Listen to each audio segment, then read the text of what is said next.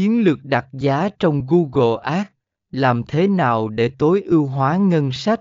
Phần 27A, B testing cho đặt giá tự động, thử nghiệm các chiến dịch với đặt giá tự động và theo dõi hiệu suất.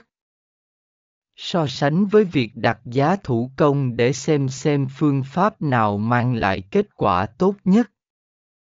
Duy trì kiểm soát, dù bạn sử dụng đặt giá tự động hay không, luôn duy trì kiểm soát bằng cách thiết lập giới hạn và hạn mức ngân sách. Điều này sẽ ngăn chặn bất kỳ phát sinh ngân sách không mong muốn nào.